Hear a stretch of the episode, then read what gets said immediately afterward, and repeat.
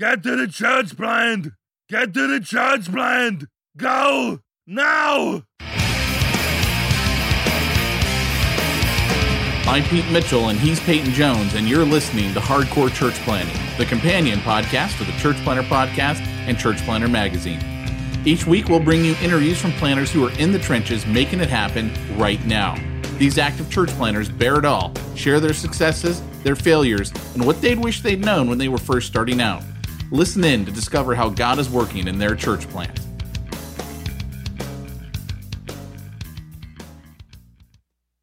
Hey, church planter, this is Pete Mitchell.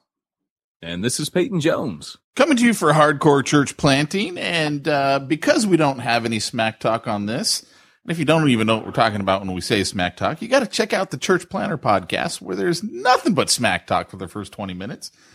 This uh, podcast, we actually get into the good stuff. So, Peyton, why don't you introduce our guest so we can get right in? Absolutely. And the real reason for this podcast is just to prove to the other podcast audience that we can do it. We can actually get straight in without wasting too much time. So to make my point, our guest today is Philip Fiddler, also known as P. Fiddy.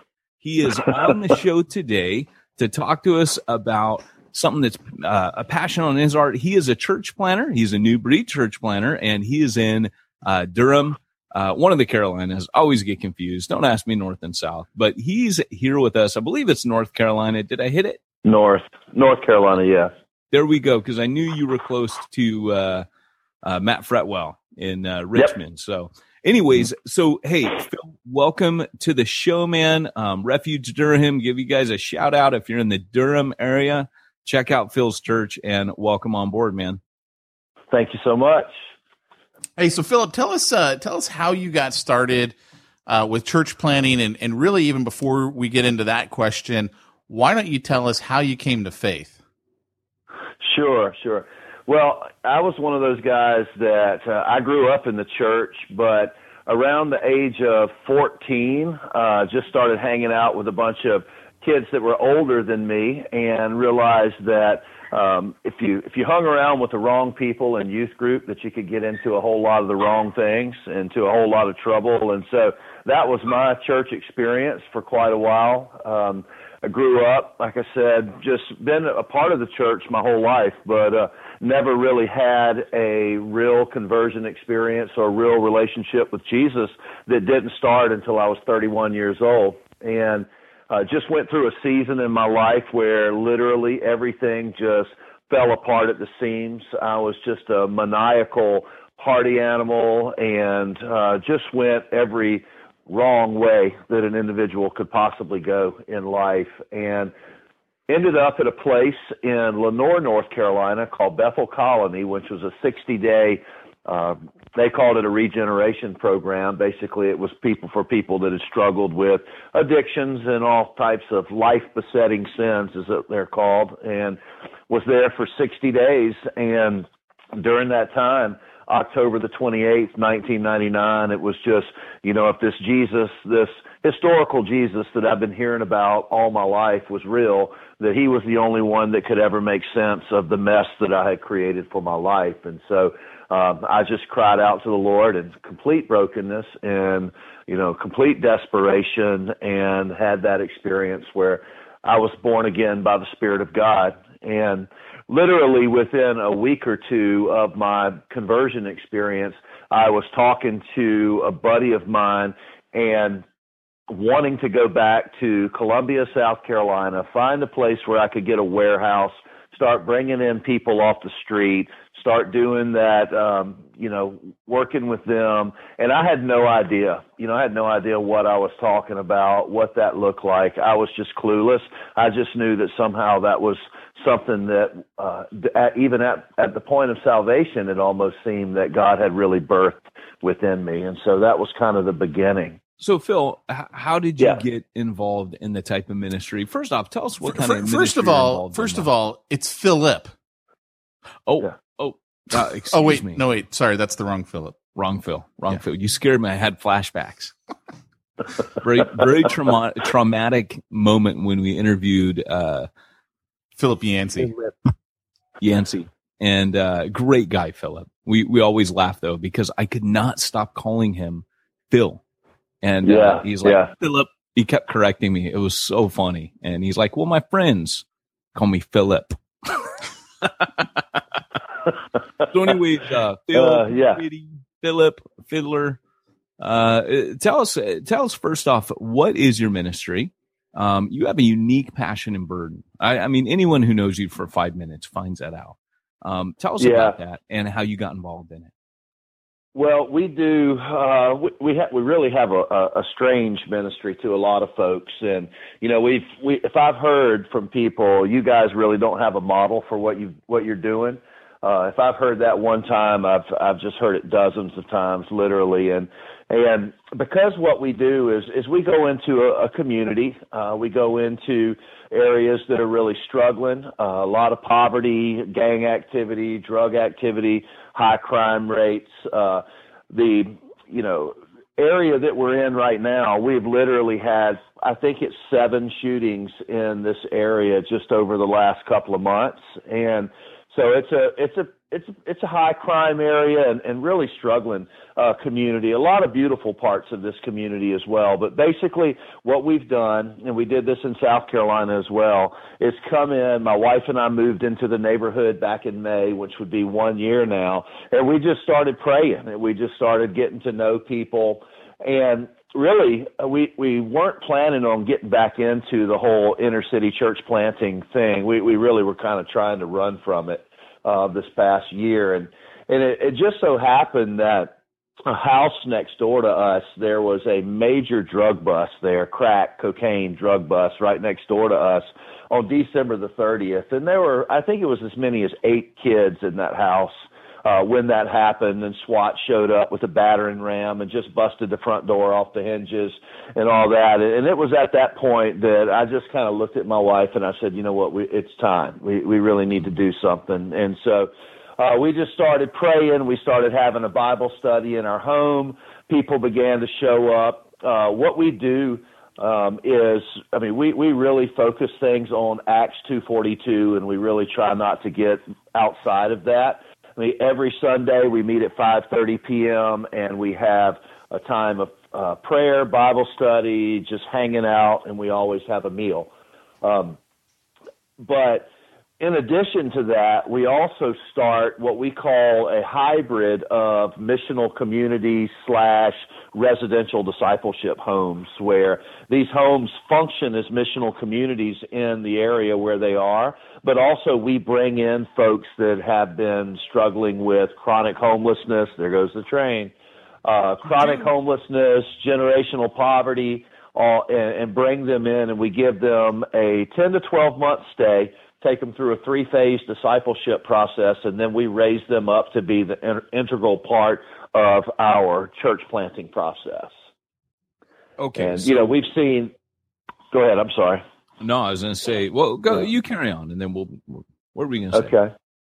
Well, I was going to say when we were in South Carolina, we had, you know, when we would come together on Sunday evenings, it would be a much more diverse. You know, people would come from from all all over the, the town, and but it was the coolest thing when you begin to really see, and you guys have experienced this in Long Beach too. I know is seeing guys that are being discipled out of homelessness, gang activity, drug addiction, and they're the ones that are actually your, you know, your first impressions team. They're the ones that are doing your greeting. They're the ones that are doing your sound. They're playing in your praise band. They're the ones that are setting up all the coffee, that are doing the setup and tear down. And you just begin to take people who have been living life in the margins and you disciple them into understanding and identifying what their gifts, talents, and abilities are and assimilating them into the body of Christ. And lives just begin to get radically changed as a result of that. That's awesome. So, Yeah. Yeah. you know, one of the things, I mean, I'm, I'm imagining our church planters out there saying, man, I would love and, uh, you know, I'd love to be able to grab a house and get a bunch of people living in it. Um, how, how do you, how do you do that, uh-huh. man? Like, I mean, what's the process for grabbing a house, um, uh-huh. getting it set up for people to live in it and starting a, you know, almost like a communal living missional mm-hmm. discipleship house? I mean, guys are listening. They're going, "That's cool. You do that," but I mean, you're not rolling in dough. How how does that process uh-huh. work for you, Phil? Yeah, we started when we started the the, the church in South Carolina. Uh, we started with a single house, and that house we were able to get into that with just some money that my wife and I had, uh, a little bit in our uh, income tax return. But what we've done in the past is find a place that's not in very good shape and go to the landlord and you know this is in, in a lot of these communities where we are once a house becomes vacant if somebody doesn't get in that house as quickly as possible all the copper ends up gone from it. Right. so and people know that people that are landlords and, and even property owners. So we go to them and we say if you'll waive the security deposit we'll start out with we'll start out renting this house. Eventually we may try to buy it but we'll start out renting it. You waive the security deposit. We've even had folks waive the security deposit and the first three months rent uh, in exchange for us just doing a whole bunch of uh, painting and cleaning and landscaping. Of course, we do landscaping as well, so that's always a real good bartering tool. But and then we get in there, and then once we get in, and we can begin to demonstrate you know how this ministry works, how this church is established, and all the different ways that it gets connected in the community. People come on and they start seeing, and then we start trying to find land property owners who have abandoned houses in these particular communities that are just paying property taxes on houses that have just been ransacked. And and then we go and we ask them to give the properties to us. A lot of times they do, and then we connect with civic organizations, youth groups, uh, churches that can come in and help us rehab these houses. And of course, then you got to bring them all up to code, current code, and and it takes a lot. But you know, with the support of the community and getting established, first of all, first off, in the community where people see the work that you're doing and they see the the the communities beginning to change as a result of you being there, then people begin to really want to work with you a whole lot more. You know, um, yeah. I, I, gotta I gotta interject a question here because I'm uh, I'm really curious about this process that you're talking about. I mean, you uh-huh. said a lot of buzzwords that me as a, a business guy over you know being a church planter, like they they tickled my fancy. Let's just put it like that. Can you okay? Can you kind of? I, I think the best way for me to really get my head around this concept that you're describing, give us an actual example that you've done where this this whole thing went down? Because I think that'll really help me visualize what you're talking about. Okay. Um, when we were in South Carolina, I think probably the best example was one of the things there, especially for women coming out of homelessness in this particular town, was there was a shelter there, but it was a smaller shelter. And if women wanted to go to the shelter, they were never allowed to have their children with them. There was an orphanage in town that would take the kids and they would keep the kids until the mom was able to, um, you know, to kind of get healed up a little bit. Well, we had this vision to have a place that would be a home where both where mothers could go and they could go through this 10 to 12 month discipleship process, but that they if they were single moms that they could do that with their kids with them. And so we found this old house. Basically, it was being used as, you know, in our communities, what they call a trap house, you know, where the people get their crack and then they go into the abandoned house and, and they use and the, you know, the crack dealers kind of linger, linger around. But also people were staying in this house. All the copper was stripped out of it. And so what we did, Pete, was we went in there and we had guys at another house where we had seven men that we were taking through a discipleship process. And those men, their day to day job then became helping us establish this women's home. And then it became a missional community um, itself. But as we were working through this, and we had contractors that do, that you know donated their time and energy, electrical wholesalers that gave us uh, materials, and then the local Elks Lodge actually came to us and said, "We want you guys. We like what you guys are doing. We want you to apply uh, through us for a ten thousand dollar grant." And so we did. We got to ten thousand dollars, and within a within about a twelve month period, we had taken a shell of a house that had been stripped down, destroyed. Homeless people were living in it. It was a com- crack house in the community, and turned it into a completely and totally renovated home for women and children. So who who approached the homeowner? And, and what was your approach with them to get them to give you guys the house, or did you buy it, or, or how did that work?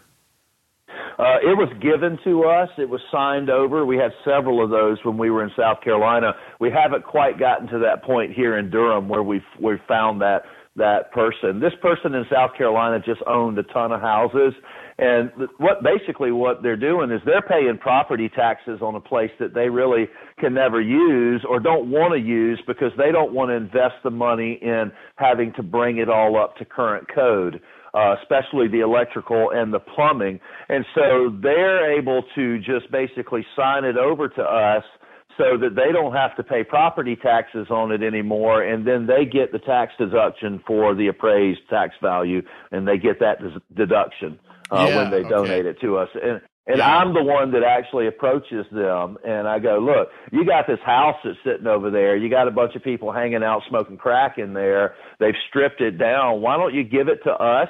And and that way you know you get these two major benefits. And then what we're going to do is we're going to make it a part of our church that we're planting here in this particular community.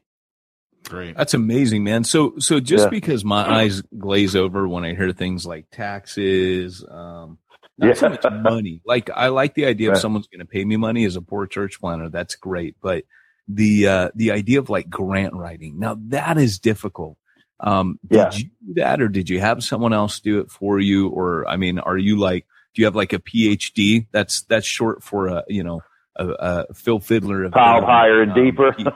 PhD degree in uh, grant writing now. What, uh, what, how, how did that look?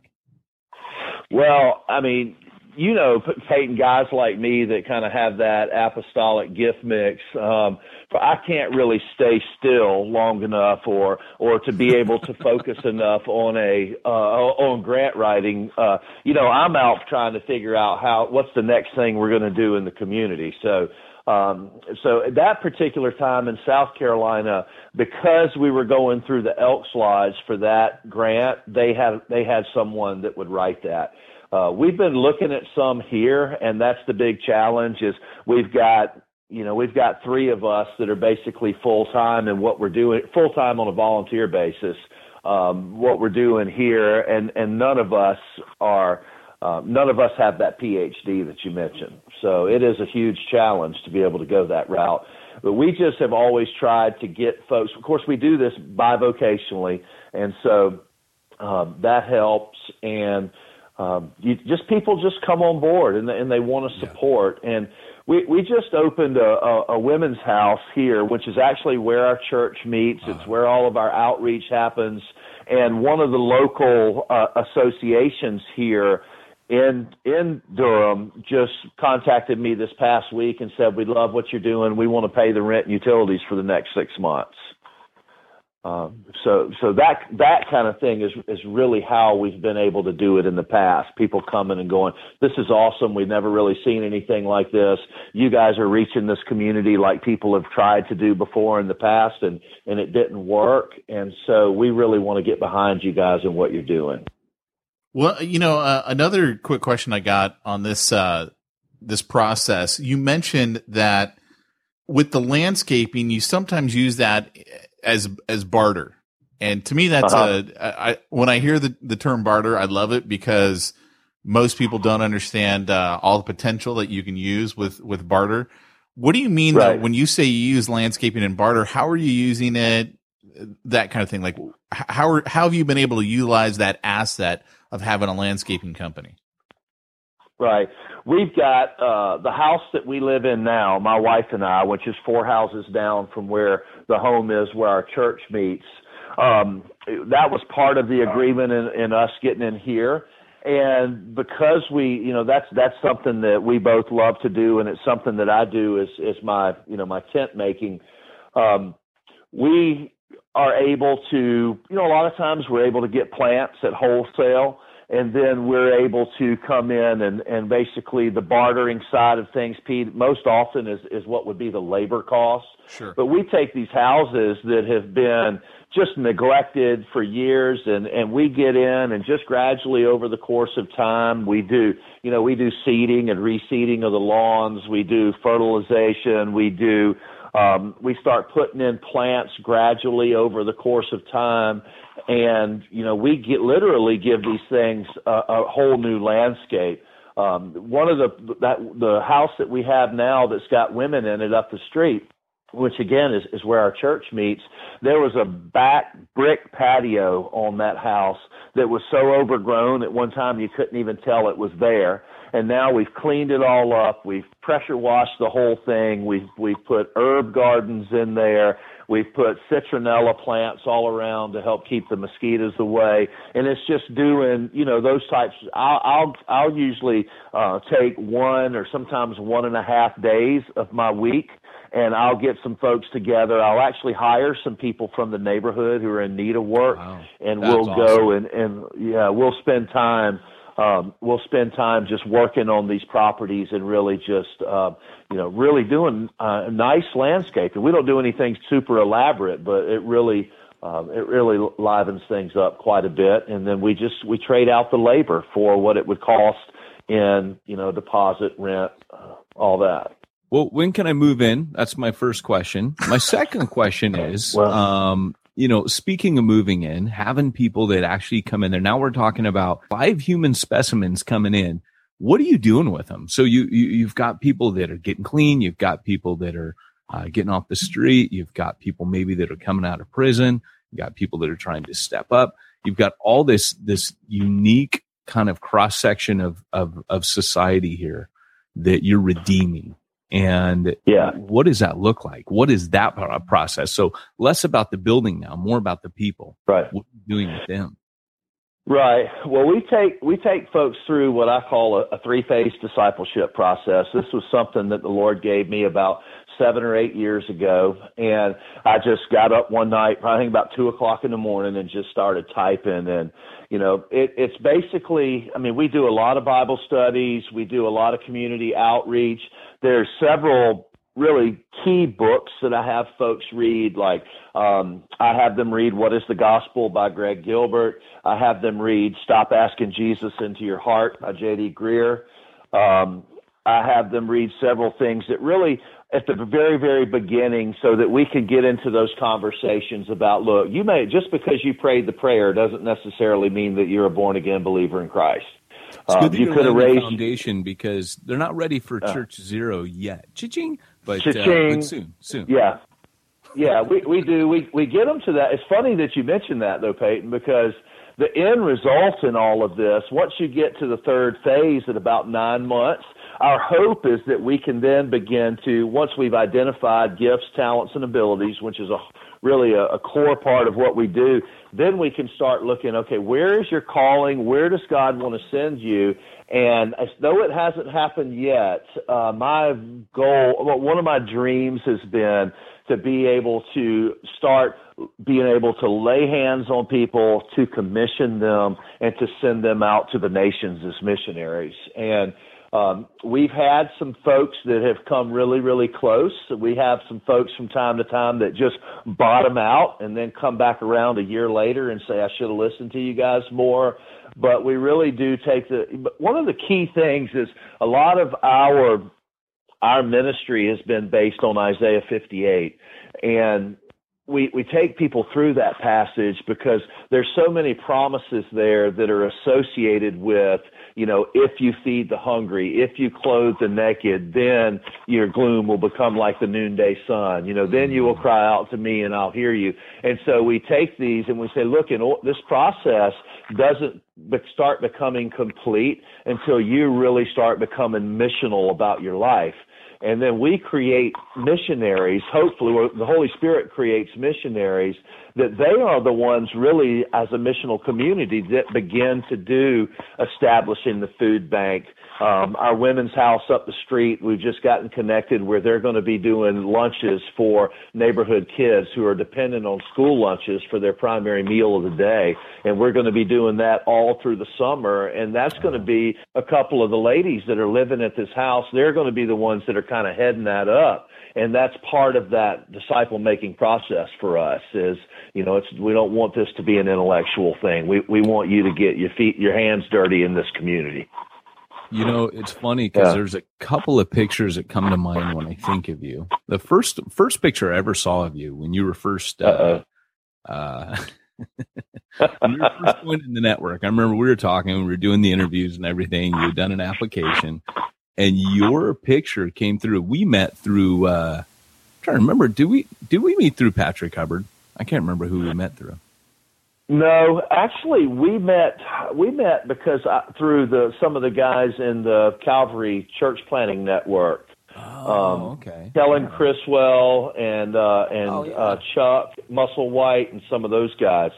Because I was originally I was originally ordained as a Calvary Chapel pastor, and we kind of connected through Murrieta Hot Springs and some of those guys, uh, some of those guys okay. that were starting the Calvary Church Planting Network. Well, well, here was the thing, yeah. man. Is is when yeah. I first saw a picture of you, it was you dressed like a homeless guy uh, in front of a congregation. You were obviously preaching or sharing that morning. You had a cardboard sign. I can't remember if it said something like Jesus was homeless or it was something kind of cool. And I just remember going, "This guy's cool." And then the second, the second picture that will come to mind when I think of you is what you were just describing uh, when when you were last talking, which was neighborhood meals. Like, I mean, we're like almost like the entire front lawn of a, one of these houses you do. It's like easy ups, barbecue, food, uh-huh. people uh-huh. smiling, talking in a in a lower economic stratus neighborhood. Um, pretty yep. cool stuff, man. What do you guys do when you're doing that?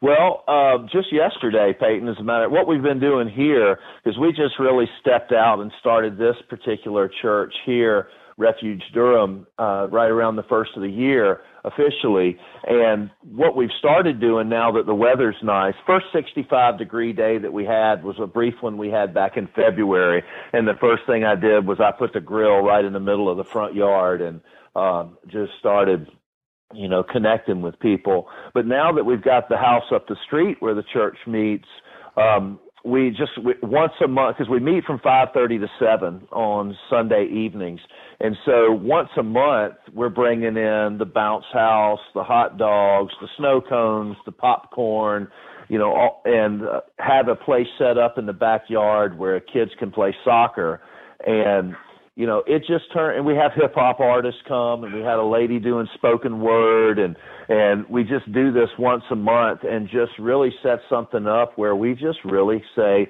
"Come on, we're your neighbors. Let's just party as neighbors." And so, a large part of our support that we do get, um, our monthly support that we do get, it goes to throwing these neighborhood parties. And we've got to i mean we we literally Peyton this is the great craziest thing about where we are right now. We've probably got about 15 kids uh, that are uh, younger kids but also neighborhood teenagers that are that are calling refuge durham their church home. And my wife goes she works at an animal rescue place. She just took two of those teenage girls to work with her this past saturday. When i do landscaping if it's on the weekend i take a couple of these teenage kids with me. And and we go and we do landscaping. And we are just pouring into these kids. And so their parents now are kind of standing out in the backyard at a distance watching what's going on and going okay the kids trust them so maybe i'll begin to trust them too and and so that's that's evolving but really 99.9% of the gospel conversations that we have somehow involve food hmm. so cool man well hey uh, yeah. pete we're probably out of time aren't we yeah we're coming up on the end well here here's the deal man um yeah. i could talk to you about this for a lot longer and i know pete could uh, here's the thing, man. They, everything Yeah. you're doing is so frontline, so mind blowing, and uh, man, it is just cool. I actually, I actually want you to put together like more of a, a blown up, like exploded diagram of this in Church Planter magazine. Just really spelling this out, man. That would be dynamite. But we want to thank you for coming on to Hardcore Church Planting. You are a hardcore man. church planner. And Pete normally likes to ask people a question into the show. Oh, you know what? I wasn't even prepared. I wasn't even thinking about it. Who, I, who's the opposing? Pete, between you and Pete, who would win in a fight? Oh man. Well, you know, Pete, I text messaged Peyton uh, last week, and I said the thing that excites me the most about coming on this thing today was to be able to talk about who talk about fighting somebody. So, uh, yeah. Well, well, Pete mentioned, and I do want to clarify, Pete mentioned at the Yeah. beginning of the show that he was three inches bigger than me. He is Right. five foot ten. I am five foot seven. And that three Wow. inches just pains me. That So uh, Yeah. you're five seven if you're wearing like Well- like stilettos, right? I mean, pumps. well, I have to I have to tell you both. I'm uh I'm six two, about two twenty, so I might even try to take both of you on. you know what? I- I'll take you. I'll take just Yeah. me, baby, just me. I got some scrap in All me, right. baby. And you better hope I'm not standing behind your kneecaps when Pete pushes you over because we'll take you Well, down. all right. Well, I tell you what. Uh, before we go, Pete, um, I want to challenge you to a cage match. How about that? You know, here's the only thing that concerns me is he's a landscaper, which means he works for a living, right? Like really works Yeah. for a living. I, I sit He does behind a not have computer. pastor's hands. no, he does No, not have no. pastor's hands. Well, hey man, it has been an Yeah. absolute pleasure having you on, and uh, that's the kind of smack talk we like. Literal smack man. talk at the end of this show. We save it the best for last. So thanks for Yeah. joining us today for Hardcore Church Planting, and Arnold, the Ultimate Fighter, will sign us out. Remember, if you are called to church planting, go hardcore or go home. You've been listening to Hardcore Church Planting. Hardcore Church Planting has been brought to you by the Church Planter Podcast and the Church Planter Magazine, which is available in the App Store for both Apple and Android devices. If you like this episode, leave us a positive review. If you didn't like this episode, we'll be happy to give you your money back.